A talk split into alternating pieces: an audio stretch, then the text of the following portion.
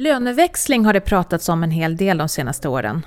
Det är ett sätt att byta lön mot framtida pension. Och argumenten har varit det är bra för arbetsgivaren som får lägre arbetsgivaravgifter och det är bra för den anställde som får lägre skatt nu och mer pension sen. Och i bästa fall pengarna som arbetsgivaren tjänat in på den sänkta skatten.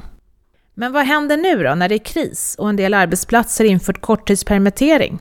Eller för den som har blivit varslad och är osäker på vad som händer i framtiden? Eller för den som är långvarigt sjuk? Går det att ångra löneväxling och hur gör man det? Det ska vi ta reda på i dagens avsnitt av Min Pensionspodden.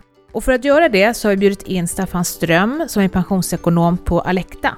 I podden kommer du också att höra min pensions egna pensionsekonom Kristina Kamp och så jag själv Maria Eklund som är kommunikationsansvarig på Min Pension. Nu drar vi igång. Välkommen till Min Pensionspodden!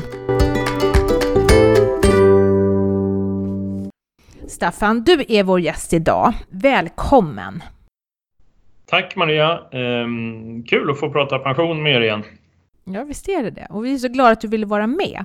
Och du har varit med hos oss tidigare och då pratade du om tjänstepensionerna för privatanställda tjänstemän, ITP1 och ITP2.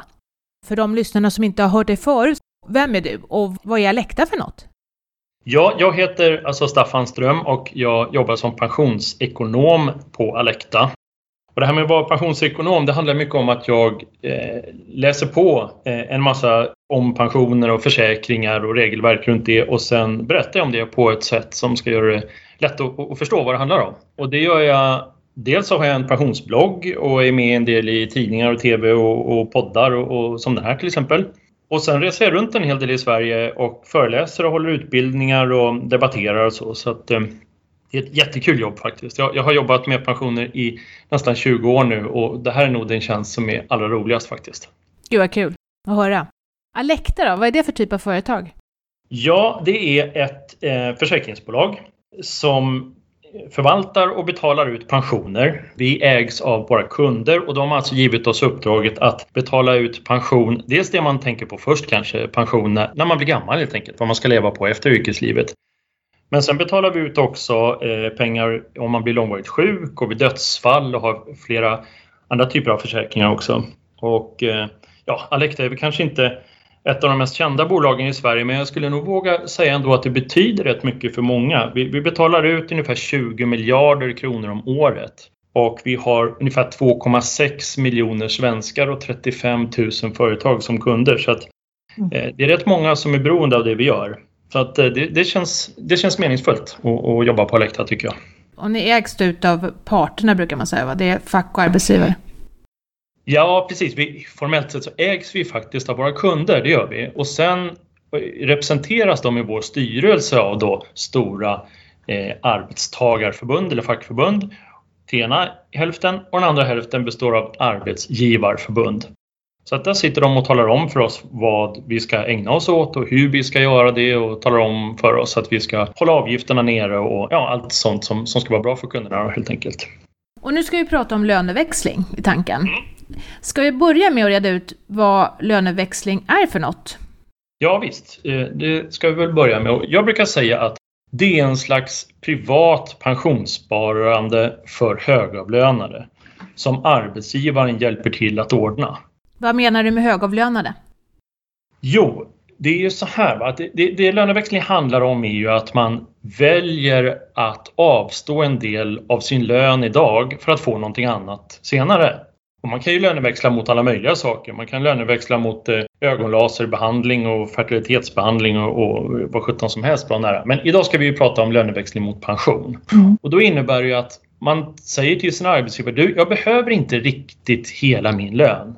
Utan du kan hålla in en tusenlapp kanske av min lön och så istället betala in det till ett extra pensionssparande till mig. Det är det det handlar om, att det är ett extra sparande. Och när jag säger att det är ett privat sparande så är det just för att det är jag själv som bestämmer om jag vill använda en del av min lön till att istället förstärka min pension. Sen förutsätter det naturligtvis att arbetsgivaren går med på det här, för det innebär ju en del merarbete för arbetsgivaren. Men om arbetsgivaren har erbjudit löneväxling, då är det upp till mig att välja. Vill jag avstå en del av min lön eller vill jag få ut hela min lön idag? Vad tar pengarna vägen då om jag säger att jag vill löneväxla mot pension? Ja, det där är också lite beroende på vad man kommer överens med sin arbetsgivare om. Det som har blivit eh, vanligast på senare tid som, av det jag har sett det är ju att man väljer att fylla på den tjänstepension man redan har. För arbetsgivaren betalar ju in varje månad till, till tjänstepensionen och då kan man välja att säga att ah, men använd den här tusenlappen eller vad det nu handlar om för, för peng då och stoppa in en tusenlapp till i mitt eh, pensionssparande som jag redan har igång. Och det mm. kan ju vara rätt smidigt för då har jag alla pengar på samma ställe. Jag får bra överblick. Jag får dessutom del av de väldigt bra villkor som gäller i, i tjänstepensionen jag redan har. Men det går också att eh, starta ett helt separat löneväxlingssparande i någon bank eller något pensionsbolag och så ber arbetsgivaren betala in till det istället. Det där bestämmer man ju i, i överenskommelse med arbetsgivaren om hur det ska gå till. Är det inte något med skatterna också? Jo, visst är det det. Alltså det som gör löneväxling intressant det är ju att om man har tur så kan man dra nytta av två skattefördelar.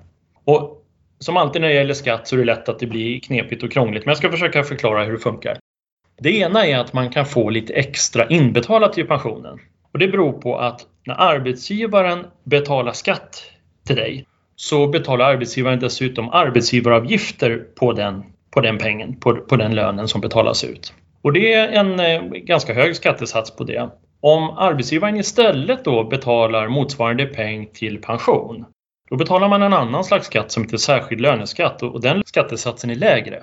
Och behöver inte gå in på detaljerna, men det blir alltså billigare för arbetsgivaren att ge dig 1000 kronor extra pension än att ge dig 1000 kronor lön.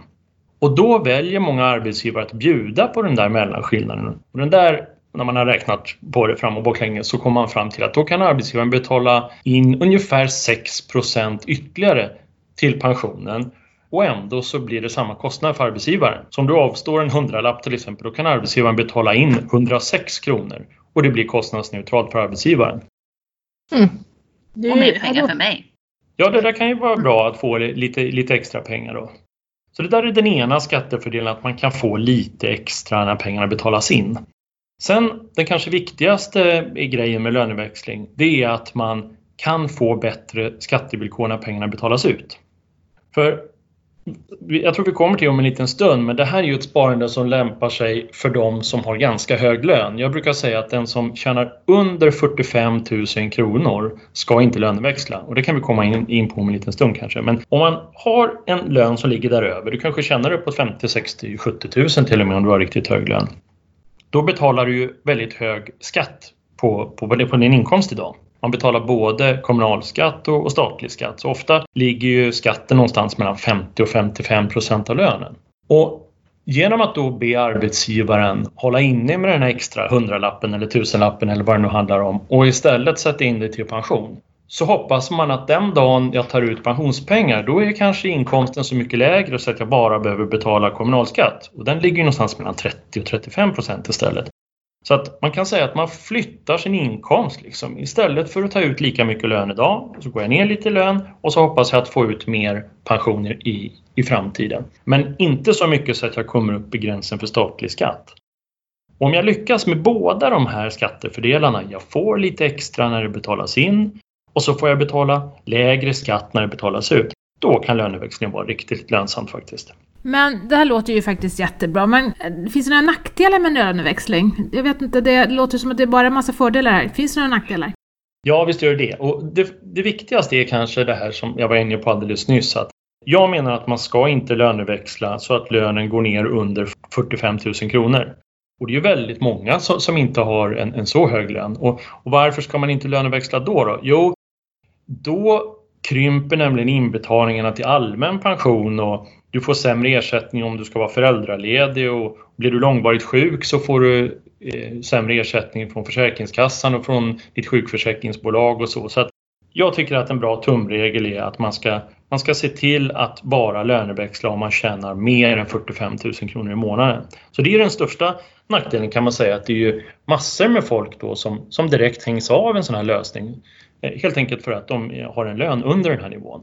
Sen kan det vara en nackdel även eh, för den som tjänar mer och att vissa andra ersättningar blir lägre. Om du blir långvarigt sjuk så får du till exempel lite sämre ersättning om du har löneväxlat. Och blir du arbetslös så kan det vara så att inkomstförsäkringar baseras på, på den lägre lönen, alltså den som efter att du har, har avstått en del av din lön och så. Så att det är inte bara fördelar, det är det inte. Men det kan vara lönsamt om man drar nytta av de här två eh, skattefördelarna. Mm. Hur vanligt är det med löneväxling då? Vet, har du någon uppfattning om det? Nej, tyvärr finns det ingen bra statistik på det där. Eller jag har inte sett någon pålitlig statistik alls faktiskt. Utan det blir lite känslan. Och jag kollade med några kollegor precis eh, innan vi började här eh, vad deras känsla är som, som pratar med arbetsgivare hela dagarna. Och de säger att ja, en, en känsla är att Drygt hälften ungefär säger idag att de erbjuder löneväxling i, i någon form. Så att jag tror att det har blivit ganska, ganska vanligt. Ibland för att de anställda frågat efter och ibland för att det har varit duktiga säljare där och, och liksom velat sälja extra pensionslösningar till arbetsgivaren. Hur ska jag göra om jag skulle vilja löneväxla? Vem är det jag pratar med? Ja, då är det ju arbetsgivaren som har eh, satt upp reglerna för hur det här ska gå till. Och ofta så har ju arbetsgivaren då ett, ett, antal alternativ som den anställde kan välja mellan. Ibland är det de alternativ då som man redan har att välja mellan som inom sin vanliga tjänstepension och ibland så kanske man har då ett, ett eget erbjudande i någon bank eller ett försäkringsbolag. Och man brukar också ha eh, lite regler kring hur det här får gå till. Jag har pratat med en del arbetsgivare som säger att de har en gång om året så får man möjlighet att eh, göra det här valet. Vill du löneväxla eller inte? Och anledningen till att man gör en gång om året det är ju att det är ju trots allt en hel del extra administration för arbetsgivaren. De ska hålla reda på vem det är som löneväxlar och hur mycket och det ska göras extra inbetalningar och så. Så några har reglerat det så att man bara kan, kan göra det här valet någon gång om året. Andra erbjuder möjligheten att göra när som helst. Det beror lite på hur, hur stort företaget är och om man sköter allt med löner och försäkringar själv. Vissa arbetsgivare har ju förmånsportaler. Benify är ju en vanlig sån till exempel. Och är det ett så pass stort företag att man har en, en förmånsportal då kan man ibland själv gå in i förmånsportalen och klicka i att man vill löneväxla. Så det här ser lite olika ut beroende på vilken arbetsgivare man har. Men förmodligen är det i alla fall arbetsgivaren som man bör prata med. Det är inte ni på pensionsbolaget? Nej, utan det är ju arbetsgivaren som också måste gå med på, vill de ta på sig det här extra arbetet? För, det är som sagt lite extra administration för arbetsgivaren. Och vissa är beredda att eh, ta på sig det och andra säger att eh, det här är en form av privat pensionssparande och det uppmuntrar vi gärna men, men det får man sköta på egen hand. Så att här mm. har olika arbetsgivare lite, lite olika policy hur man, hur man ser på det här med löneväxling.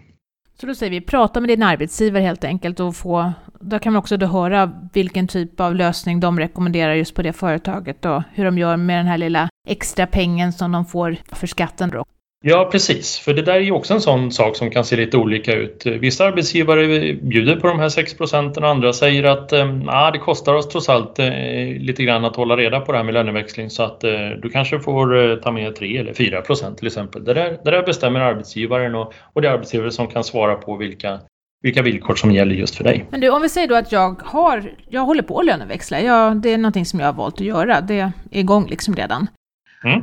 Och eh, sen så nu så ser ju världen lite annorlunda ut. Eh, krisen har gjort att en del har blivit korttidspermitterade och man kanske har fått sänka sin lön. En del har kanske blivit, ja man kanske har blivit sjuk också det, och vabbandet kanske har ökat. Vad innebär det då, då? Kan man stoppa det på något vis? Ja, det kan man göra. Och det är till och med så att många av de arbetsgivare jag har talat med, de, de eh, uppmanar att man omedelbart slutar löneväxla om man blir långvarigt sjuk, det vill säga mer än 14 dagar. Eh, eller om du ska vara föräldraledig till exempel. En del företag har till och med lagt in i sin lönerapportering att det automatiskt avbryts löneväxlingen och det har att göra med att du kan ju bara avstå en lön som du har. Så om du blir långvarigt sjuk eller är föräldraledig och så, då kanske inte finns någon, någon lön att, att dra av pengar ifrån. Och om det här då skulle rulla på, då skulle du i värsta fall kunna bli betalningsskyldig, återbetalningsskyldig till arbetsgivaren. Och det vill man naturligtvis undvika från båda håll. Så därför är det klart vanligast att man avbryter löneväxling så fort någon blir sjuk eller, eller tjänstledig eller ja, om något annat skäl och in, inte har någon lön längre. Vi gör det långt bakåt i tiden. Du kan inte komma och säga att ah, nu ångrar jag mig, jag vill backa det här. Jag, jag löneväxlade förra året och nu ångrar jag mig och vill ha tillbaka pengarna. Det kan du i allmänhet inte göra utan du kan avbryta liksom från och med nu men inte mm. bakåt i tiden. Men kan jag halvera och säga att jag vill bara löneväxla till hälften så mycket om jag liksom inte kan bestämma mig? Jag behöver lite mer pengar nu men inte, inte allt. Mm, så kan det ju vara. Och det kan ju vara massor med anledningar till det. Du kanske till exempel har en partner hemma som har blivit av med jobbet nu i krisen och, och plötsligt behöver du lite mer av din lön. Förut tyckte du att du lätt kunde avstå ett par tusenlappar i månaden men, men nu behövs det. Och då kan man vilja ändra det här beloppet. Och återigen då så beror det lite på vilka regler och rutiner som gäller hos just din arbetsgivare. Jag vet eh, en hel del arbetsgivare som har sagt att man får bara, du kan avstå löneväxlingen när som helst. Men vill du ändra beloppet så, så finns det bara eh, möjlighet att göra det en gång om året till exempel. Men eh, jag skulle tro att många har börjat rucka lite på sina regler eftersom den här krisen har ställt mycket på ända som du säger. Så att där blir mitt, mitt enda svar jag kan ge att prata med arbetsgivaren men jag tycker att det vore fullt rimligt att du kan, kan dra ner löneväxlingen och, och säga att jag vill, jag vill bara att ni ska dra av hälften så mycket till exempel från min lön från och med nu.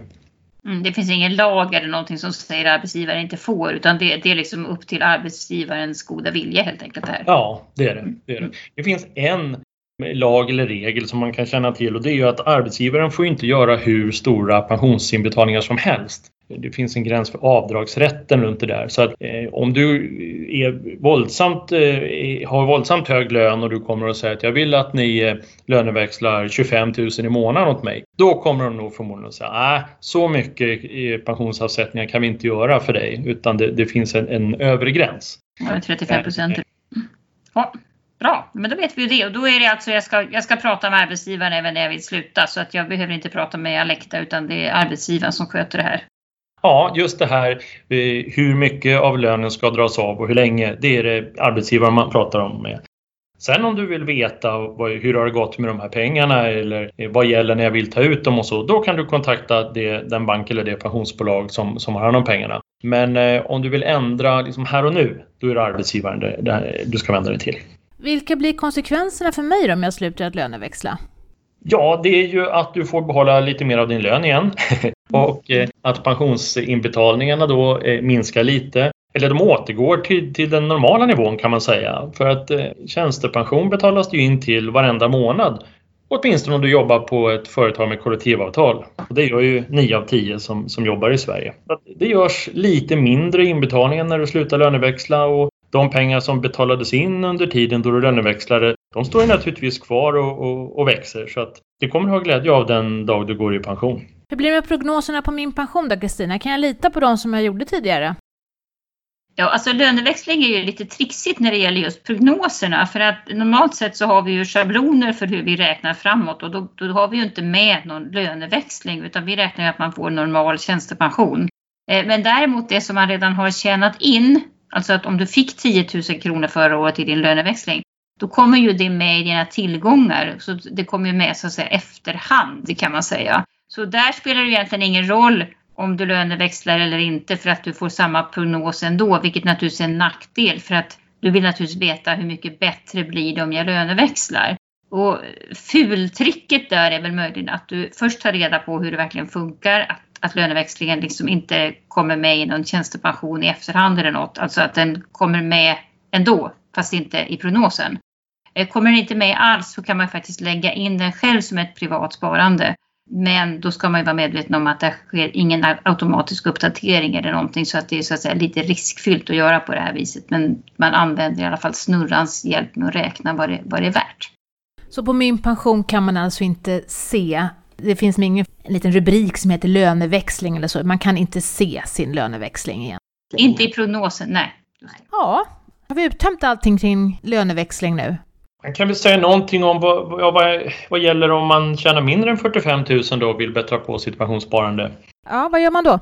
Ja, då får man starta ett, ett, eget, ett eget sparande som arbetsgivaren inte är inblandad i. Och då brukar de flesta starta antingen då ett ISK-konto, ett investeringssparkonto, eller så tecknar man en kapitalförsäkring. Och det där kan faktiskt vara eh, i vissa fall precis lika bra som att löneväxla. För att som vi var inne på förut, löneväxling är bra om man drar nytta av båda de här skattefördelarna.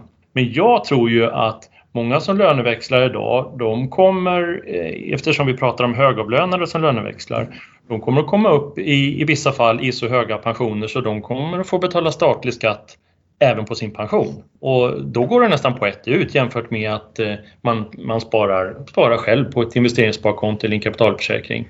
Det låter som ett lyxproblem nästan ändå, för de här som är högavlönade har du så hög, hög pension, mer än eh, en bit över 40 000 i månaden, så att då, då går det kanske ingen direkt nöd på dig som pensionär i alla fall. Men det tycker jag kan vara viktigt att veta om man eh, har en lön under 45 000, att eh, då kan man naturligtvis starta ett eget sparande och det kan i vissa fall vara, vara väl så bra. Sen skulle jag väl lyfta upp flexpensionen här också som ju ingår mer och mer i, fler kollektivavtal och där är, ingår det alltså i kollektivavtalet att man sätter av extra pengar till tjänstepensionen. Eh, och det kan man då antingen välja att ta ut som alltså att man helt enkelt får mera pension när man väl går i pension. Eller också använder man de här pengarna till att gå ner i arbetstid lite tidigare istället. Så det är också en variant, att få mera pengar som pensionär.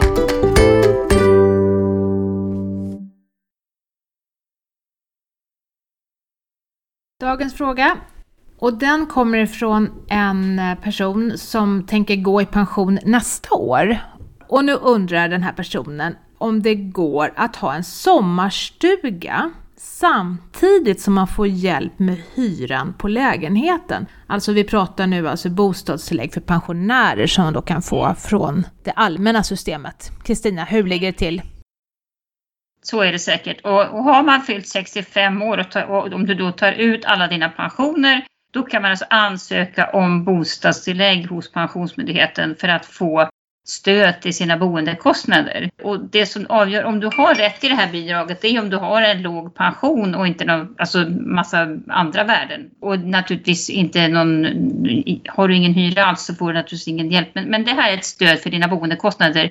Och det intressanta är att den bostaden där du bor, alltså om du bor i en villa eller bostadsrätt eller så, då när man beräknar dina tillgångar, då räknas inte stället där du bor, där du är skriven. Det tas inte upp utan du så att säga, har rätt att ha någonstans att bo. Eh, men däremot en sommarstuga, då blir det mycket knepigare för det är så att säga en, en extra tillgång som du då egentligen inte behöver kan man säga. Och då blir ju regelverket helt enkelt så att det är taxeringsvärdet på sommarstugan som läggs som en tillgång. Så det är klart, har du en sommarstuga som, som liksom nästan inte har något taxeringsvärde så, så kanske inte det spelar någon roll. Du kanske får något mindre bostadstillägg men du kan förmodligen få bostadstillägg ändå. Men så fort du kommer upp i sommarstugor på liksom med taxeringsvärde på 300-400 000 då minskar det naturligtvis dina möjligheter avsevärt. Så är det. Jag tänker på det här med sommarstuga. Du har väl tipsat förut Kristina att om man har en sommarstuga kan man faktiskt hyra ut den och på det sättet få lite nya inkomster ju. Ja, det är ett bättre alternativ i så fall. Ja. kan man faktiskt göra. Och man kanske inte måste bo, om man är pensionär så kanske man kan bo där vår och höst och inte de här liksom semesterveckorna då, utan då, då hyr man ut den för en bra summa och så får man så att säga bostadstillägg för den den vägen. Precis, det är smart.